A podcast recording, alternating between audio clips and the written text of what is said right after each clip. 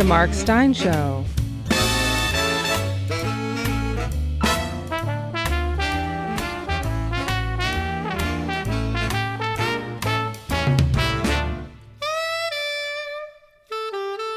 And now, here's Mark.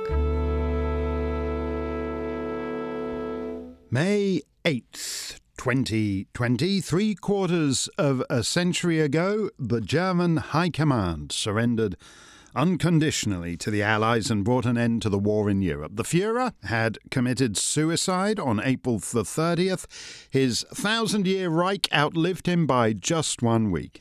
It was, from uh, both a bureaucratic and a public relations point of view, a bit of a messy end. May the 9th was supposed to be the big victory day, but an American reporter, Edward Kennedy of the Associated Press, broke the embargo, leaked the news, and forced the leaders of Allied nations to declare victory a couple of hours before the governing act of surrender had actually been signed by the Germans in Berlin.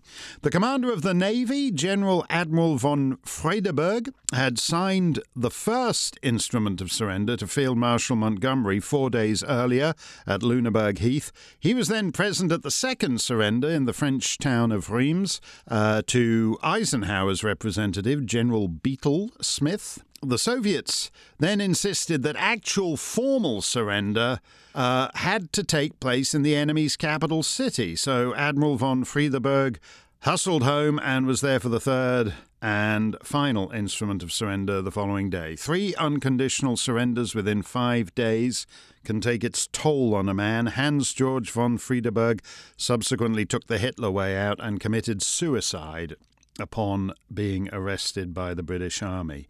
Uh, two hours before that final and definitive surrender, King George VI spoke to the peoples of the Commonwealth and Empire at 9 pm in London a time honoured and observed by his daughter in her own remarks on this anniversary. Back then, the highlight of the day for the young Princess Elizabeth and her sister Princess Margaret was that they managed to slip out of Buckingham Palace and mingle anonymously with the huge throngs in the Mall and central London. Here is part of what His Majesty said 75 years ago today. We shall have failed, and the blood of our dearest will have flowed in vain. If the victory which they died to win does not lead to a lasting peace founded on justice and goodwill. To that, then, let us turn our thoughts on this day of just of just triumph and proud sorrow and then take up our work again, resolved as a people to do nothing unworthy of those who died for us and to make the world such a world as they would have desired for their children and for ours. King George VI, with just one flicker of a stammer on the word justice. Did we live up to that line about doing nothing unworthy of those who died? I don't know whether today's Europe is what they would have desired, as it would be all but unimaginable to them. It seems, uh, for some of us, a mere blink of an eye from the 50th anniversary in 1995 to the 75th anniversary today. What will the centenary be like? In the Europe of 2045. According to the Vienna Institute of Demography, a majority of Austrians under the age of 15 will be Muslim. At the time of the Third Reich surrender in 1945, 90% of Austrians were Catholic. This is usually the point at which I do my Julie Andrews How Do You Solve a Problem Like Sharia line, but it's not really funny anymore. Why would the Islamic youth of Europe in 2045 observe the anniversary of a great victory in which none of their own forebears took part. When you lose your future, you lose your past too. The son of Admiral von Friedeburg became a sociologist, which is pretty much the history of modern Germany in two generations of the same family. The current president of Germany says that the coronavirus shows we need European unity. Actually, the EU bureaucracy has been paralyzed by COVID 19. So efficient at combating hypothetical, fantastical, far distant crises like climate change, like sea levels in the Maldives a century from now, but unable to do anything but sit on its hands in an actual current crisis and leave Germans to act like Germans with an amazingly low fatality rate, and Italians, Spaniards, Belgians to fend as best they can. We drew all the wrong lessons from World War II not least the idea that nationalism is a bad thing and needed to be supplanted by an all powerful globalism. The ensuing three quarters of a century falls into two phases, roughly speaking. The first 45 years, the map frozen by the Cold War. The last three decades, a supposedly unipolar world in which one nation, America, has exercised a global dominance unknown to history. Does it feel like that? After two decades in Afghanistan and peace negotiations designed to ensure the Taliban return in some form or other to power? Admiral von Friedeburg would surely have laughed at that. Does it feel like that after the Chinese loose a global virus on the planet and we then discover somehow, quote unquote, American companies have given Beijing a monopoly on medicine? My nonagenarian sovereign, presently quarantined in Windsor Castle, is as the Emperor Franz Joseph in his long Habsburg twilight. The pomp, the rituals, the ceremonies, the observances endure, as they do on this day, but underneath everything that matters is crumbling. In America, everyone who matters shares the same globalist assumptions as that German president. We have a soupçon of good news concerning a man who was targeted by high ups in the Obama administration, and by high ups I mean starting at the very top.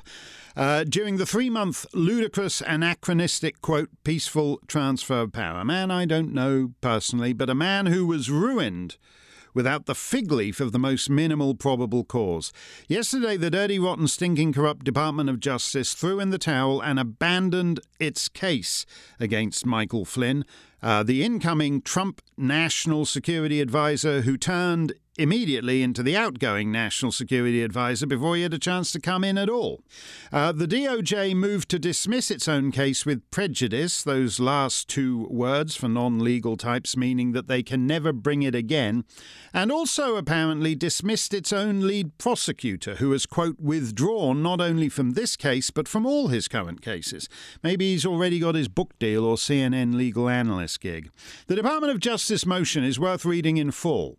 In my last trial with Cockwomble Carry Cats and Blaze TV, their lead lawyer, Jeffrey Mitchell of Brown George Ross, sought to ingratiate himself with the judge by saying he was brand new to the case, and while he stood by his own words, he wasn't prepared to stand on the records of all his Brown George Ross colleagues who'd been litigating the thing for the previous two years, including the twerp sitting next to him. Something of the same absurdity attends this new motion. Opening sentence. The United States of America hereby moves to dismiss with prejudice the criminal information filed against Michael T. Flynn. That's the name of the moving party, the United States of America.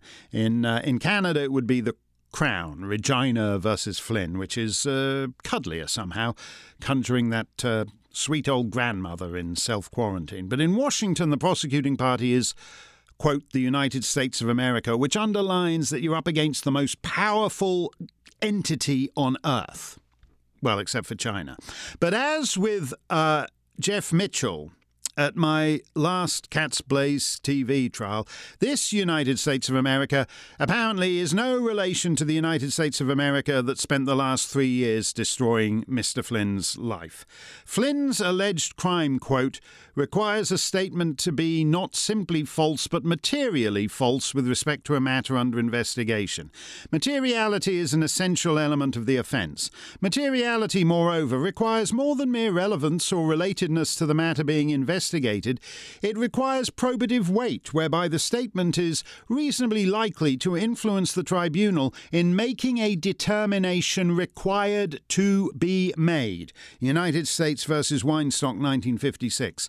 The government is not persuaded that the January 24, 2017 interview was conducted with a legitimate investigative basis, and therefore does not believe Mr. Flynn's statements were material, even if untrue. Moreover, we do not believe uh, that the government can prove either the relevant false statements or their materiality beyond a reasonable doubt. Unquote. That's what us non lawyers call a statement of the obvious from whoever at the DOJ is now waggling the prosecutorial sock of the United States of America. The question is why wasn't it obvious to the FBI or the DOJ three years ago and in the three years since?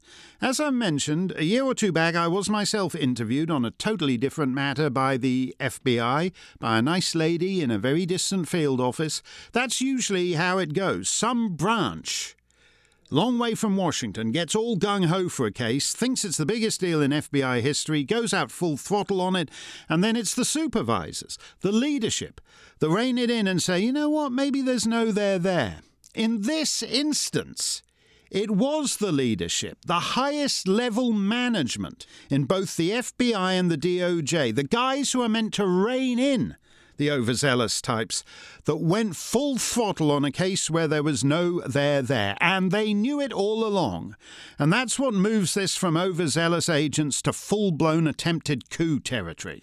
Here's what former FBI Director James Comey tweeted in response to the motion to dismiss. Quote, the DOJ has lost its way, but career people, please stay because America needs you. The country is hungry for honest, competent leadership. Unquote. That's the problem right there. If the country is hungry for honest, competent leadership, get off your ass and run for president. Quote unquote career people can never be honest, competent leaders because they're civil servants. Operative word servants. Servants, not leaders. In self governing societies, the leaders are accountable to the people through elections. That's why they get to make policy, and the civil servants, servants, enact it. The lying, degenerate Comey has just given you a revealing glimpse of his thinking. Oh, sure, once in a while the people go crazy and elect some nut like Trump, but the unelected, quote, career people are now and forever. And they're the real permanent leadership. That's why we're in the mess we're in. And by please stay because America needs you, he means just in case Trump gets re elected in November, we want all you guys still there to screw him over and his associates over uh, for the next four years just as if neither election had ever happened. I'll take your questions on this on our third birthday Clubland Q&A around the planet tomorrow, Saturday, right here at SteynOnline. Oh, with the Comey sewage dripping all over the place. I feel the need for the pristine endless azure from my stateroom window. Something sophisticated and Mediterranean, please.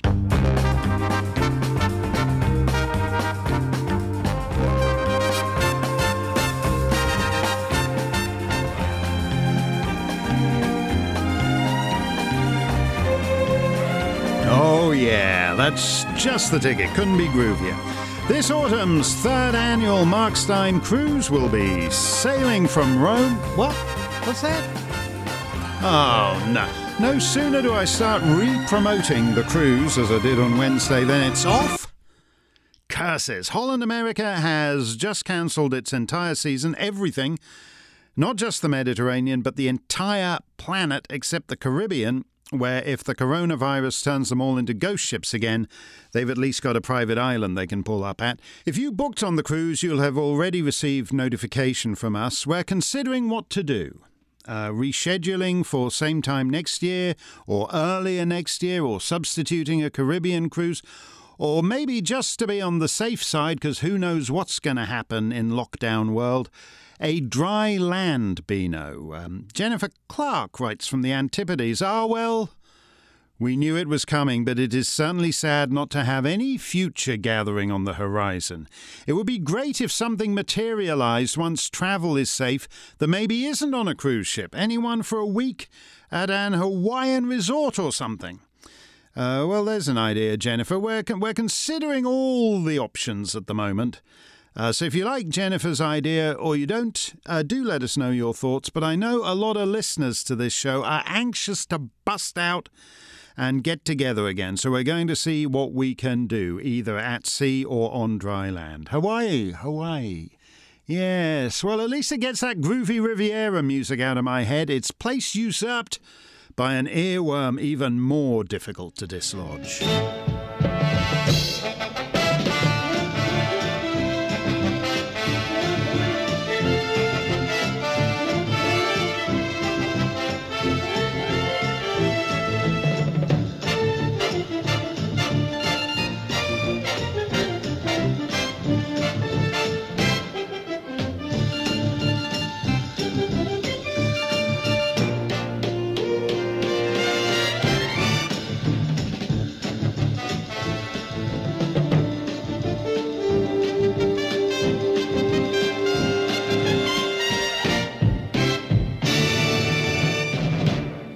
Mark Steyn's Poem of the Week. It's Mother's Day on Sunday, and we'll be re airing our annual special of all time classic mother songs. The mother song can seem cheap and mawkish in its uh, universality, but on the other hand, a lot of mother poems, even by very distinguished poets, are not that great either. I've chosen not a universal poem, but one so extremely particular, I'd be surprised if anybody listening to this has found himself in the same circumstances or anything like it. But it does shed a little light on a great literary figure. We all know Edgar Allan Poe, one of the first Americans to live off the earnings of his writing. Uh, not terribly successfully, one has to say. The Raven was an instant sensation in 1845, but he got paid $9 for it. Still, he lives in posterity and is read to this day. Edgar Poe did not know his own mother. She died of consumption in 1811 when he was two years old.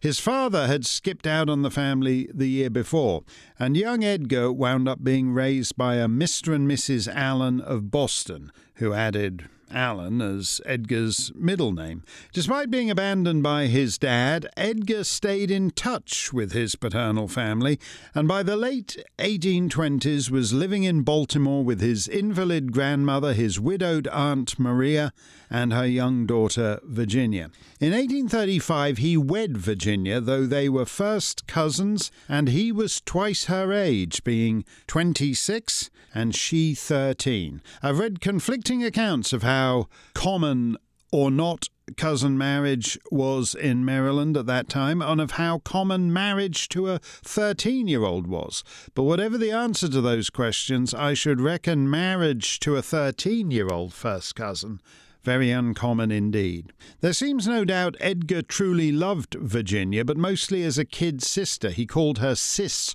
or Sissy. It is said, on the one hand, that they slept apart until she was 16, after which they enjoyed a normal marital relationship, and on the other hand, that Virginia died a virgin. In January 1842, Mrs. Poe was singing and accompanying herself at the piano when she began to bleed terribly from the mouth. Consumption, or tuberculosis, as we now say, the same incurable disease that had robbed Poe of knowing his own mother, and in this case, Young Virginia was only 19. She died five years later, and a few hours afterwards, the widowed author realized he had no portrait of his wife and commissioned an artist to paint her as she lay dead in bed. He spent the remaining two years of his life brooding at her grave and then going home to his aunt come mother in law, with whom he kept house until his own death in 1849. This is the poem he wrote to Marie Poe Clemm, sister to his own father, mother of his beloved dead wife, and the woman he too called mother. First submitted to the short lived flag of our Union in the spring of 1849, and eventually published posthumously by Leaflets of Memory in 1850, a year after the poet's death, a sonnet by Edgar Allan Poe to my mother. Because I feel that in the heavens above, the angels whispering to one another can find among their burning terms of love none so devotional as that of mother. Therefore, by that dear name I long have called you, you who are more than mother unto me, and fill my heart of hearts where death installed you, in setting my Virginia's spirit free. My mother, my own mother, who died early, was but the mother of myself, but you are mother to the one I love so dearly, and thus are dearer than the mother I knew. By that infinity with which my wife was dearer to my soul than its soul life. A poem from me to you, one of the last Edgar Allan Poe ever wrote. Published posthumously to my mother, being in fact his mother in law. To mothers and mothers in law alike, happy Mother's Day for this weekend.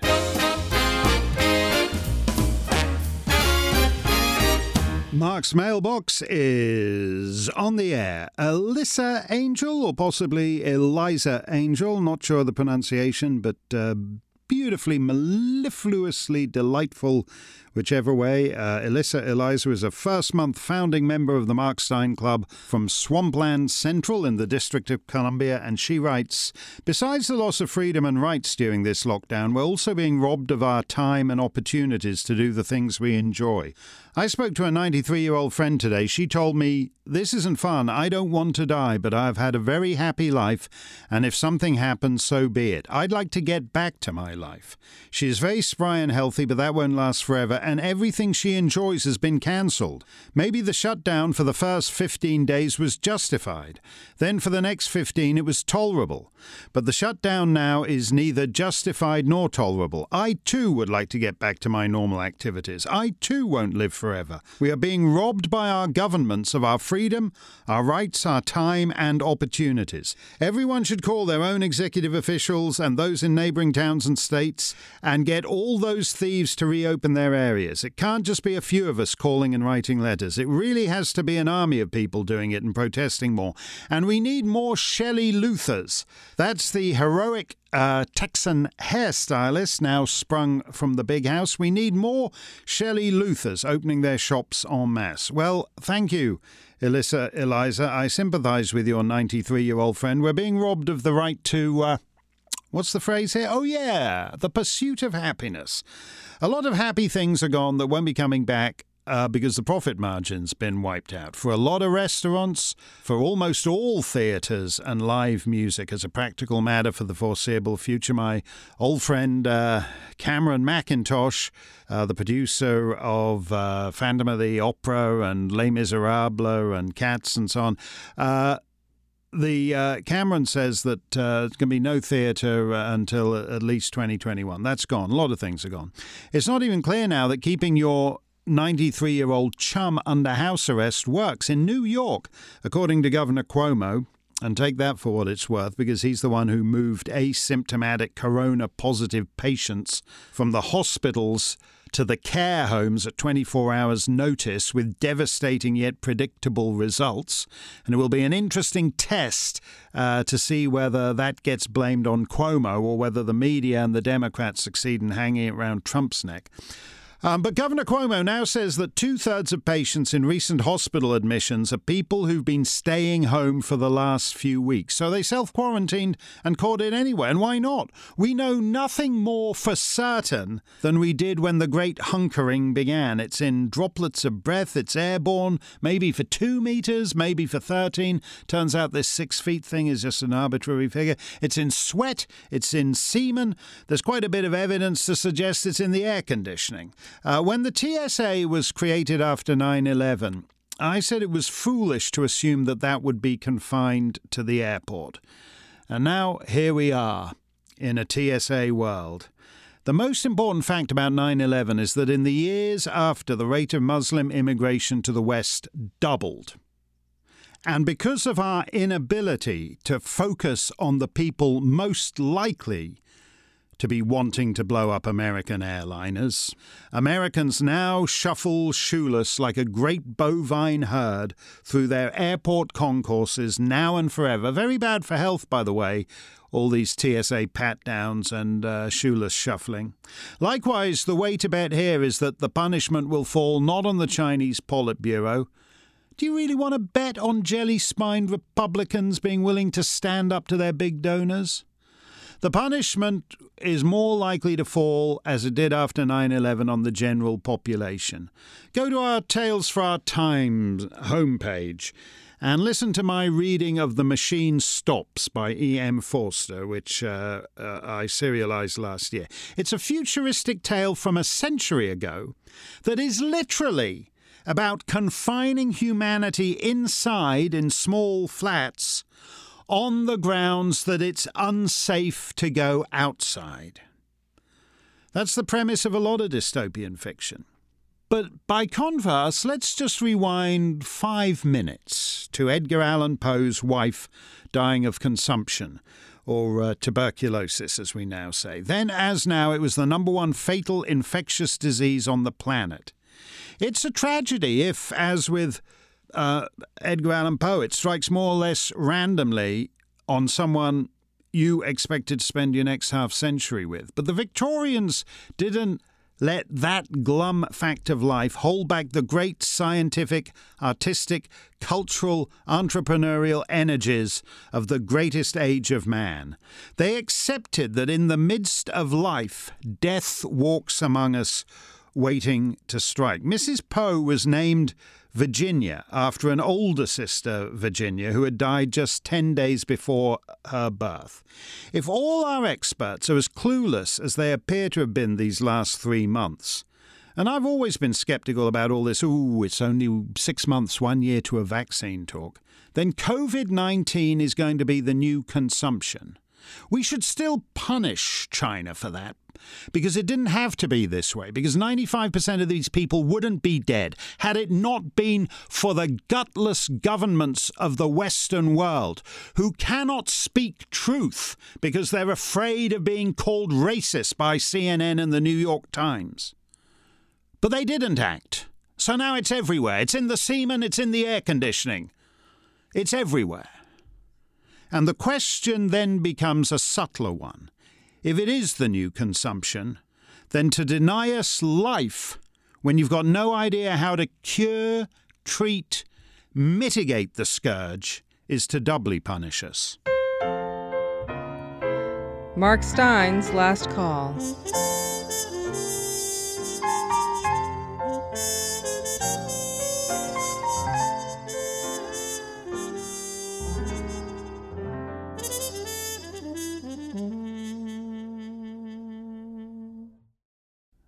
The Chinese coronavirus has cut a swathe through many corners of the music world in recent days.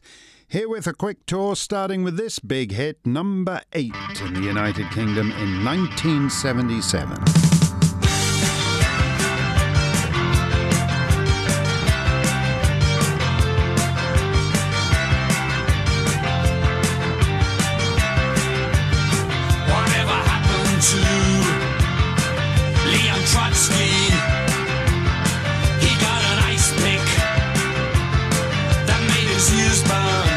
Whatever happened to David Greenfield? He got the COVID that made his lungs burn. Dave Greenfield was the keyboards player with the punkish band The Stranglers. He liked to do arpeggios, twiddly deeing up and down, as you can hear on that record. But one day he came up with this harpsichord waltz, which the rest of the punky blokes were none too keen on initially, until with lyrics added, it became a rather untypical hit.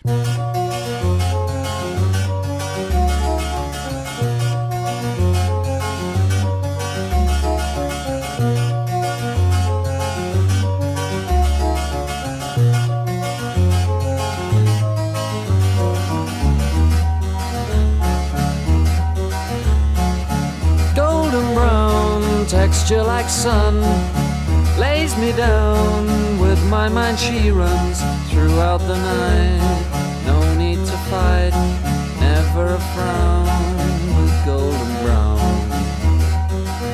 Dead of the Chinese coronavirus at the age of 71, Stranglers keyboardist Dave Greenfield. Whatever happened to Dragan Vucic? He was a, well, he was, so to speak, a Macedonian content farmer, singer, songwriter, TV host. He's well known across Macedonia as the lead vocalist of the band Coda and composer of the blockbuster hit Odlazim Nikom Nije Noćas Kao Meni, which means I'm going away. Nobody feels like me tonight, whose perky tune belies its lyric.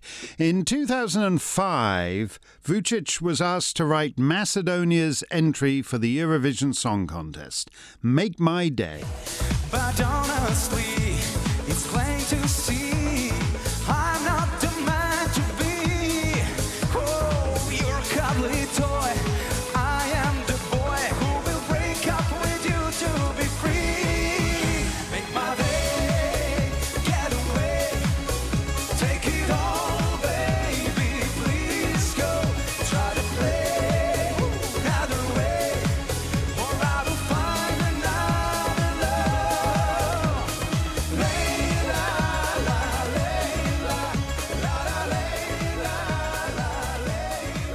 don't ask me, it's plain to see. I'm not the man to be your cuddly toy. It finished in 17th place. In the 2005 Eurovision Song Contest, the Macedonian entry Make My Day, performed by Martin Vucic, written by Dragan Vucic, dead of the Chinese coronavirus at the age of 65. Whatever happened to King Shooter? He was a rapper who misspelt F words. F U C C was his preferred spelling. King Shooter sounds to my inexpert hippity hop ears like just the usual swagger and attitude. Swagger and attitude, but this track's a little different. If I could talk to him, the hip hopper reflects on family, friends, fellow musicians, lost or discarded on the road to success. Shit, man. Y'all don't understand. I really went through some shit in my life. Wish I could talk to my mother I do. just to tell her I love her. I love you. And she ain't raised no sucker. I At all. got up out that gutter. I did. I take care of my brother. Meech. Cause I know that's what you wanted. Wish I could smoke with my cousin. Ruger. And tell that nigga I miss him. I love y'all. And at the house won't diss him. At He was blood and I'm crippin'. Word. I never treated you different. At all.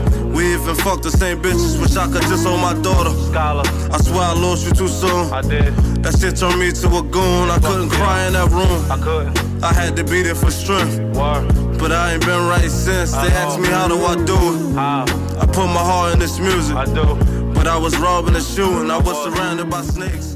Did he just say what I thought he said? Even bleep the same bleeps? Swagger and attitude. In the old days when the rappers died four and a half decades short of getting to celebrate 50 years in showbiz, it was because they'd been shot in some internecine hip hop feud. Not anymore. King Shooter, dead not in a shootout and in need only of a shot against the Wu flu, felled by the coronavirus at the age of 24. Whatever happened to Musica Popular? Down in Brasilia, it's in a bad way. Brazil is going through a tough time with the coronavirus. They have the highest number of deaths anywhere in the southern hemisphere. Globally, they're in sixth place behind the US, UK, Italy, Spain, France. Among the dead are a lot of figures from Musica Popular Brasileira, including psychiatrist turned lyricist Aldir Blanc. Here's his longtime composing partner João Bosco with one of their most popular songs, Latin Lover. Que o começo é sempre, sempre inesquecível. E no entanto, meu amor, que coisa incrível. Esqueci nosso começo inesquecível.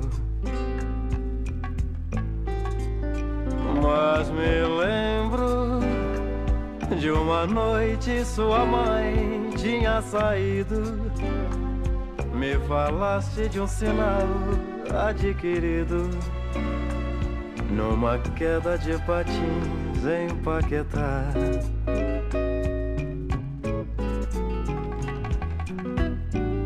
Mostra, doeu, ainda dói. A voz mais rouca e os beijos, cometas percorrendo o céu da boca.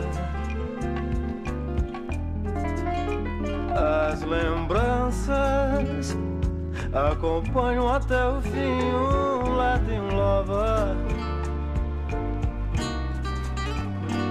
que hoje morre sem revólver, sem ciúmes, sem remédio. De tédio.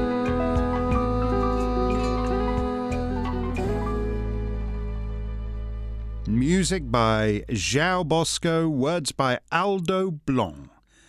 Dead of the Chinese coronavirus at the age of 73. Finally, just for me, a non COVID death this week. The biggest selling female pop star ever to come out of the British West Indies. This is a happy sound from a lady who gave a great deal of happiness to the world and didn't, by some accounts, get all that much back in return. This was the hit that in 1964 put ska on the map, that put Chris Blackwell's fledgling Island Records on the map, which in turn led to him putting reggae on the map. But before Bob Marley, before Grace Jones, before U2, and Chris Blackwell's other stars, there was a diminutive smiling daughter of a sugar plantation overseer from the parish of Clarendon in Jamaica, Millie.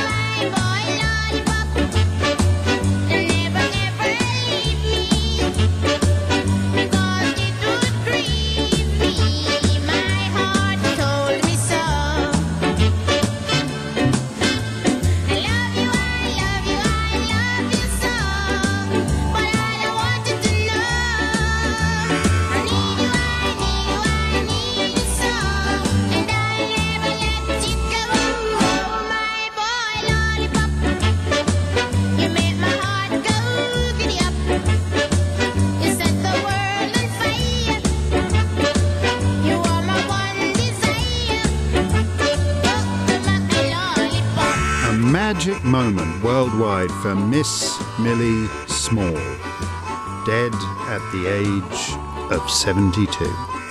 Rod Stewart insists that's not him on harmonica. She said it was.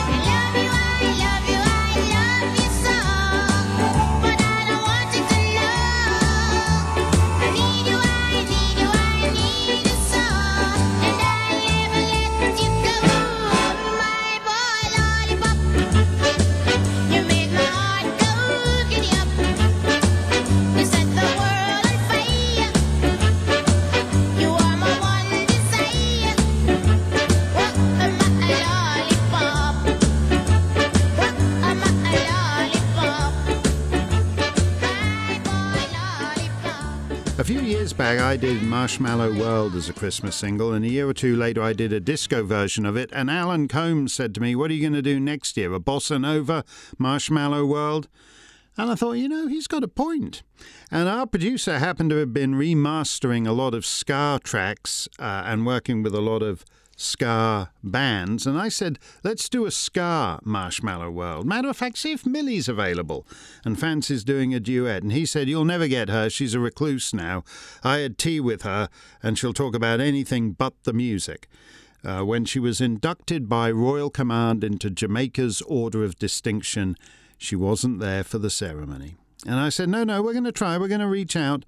And then Carrie Katz and his crappy loser network broke my contract and stole two years of my life in litigation hell. And that's the trouble with malicious prosecution.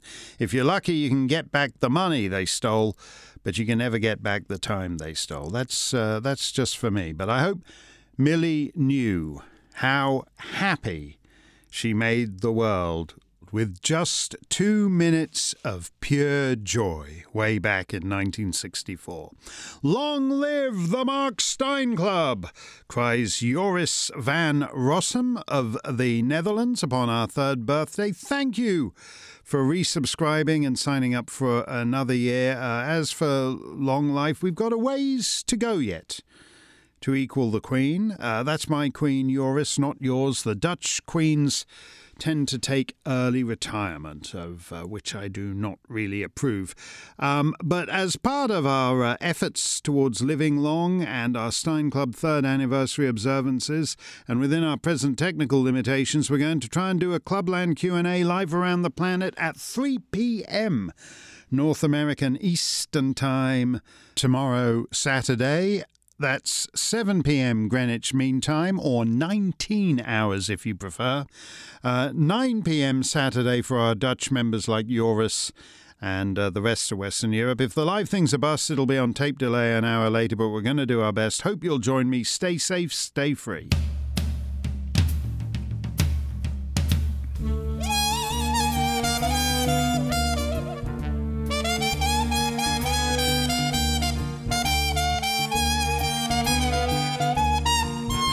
Join us next time for another edition of The Mark Steyn Show.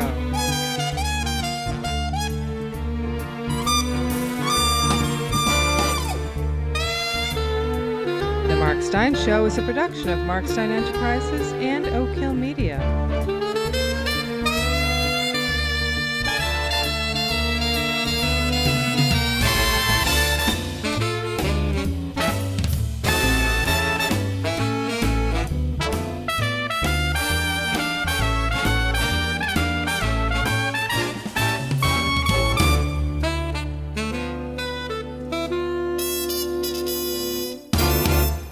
Rights reserved.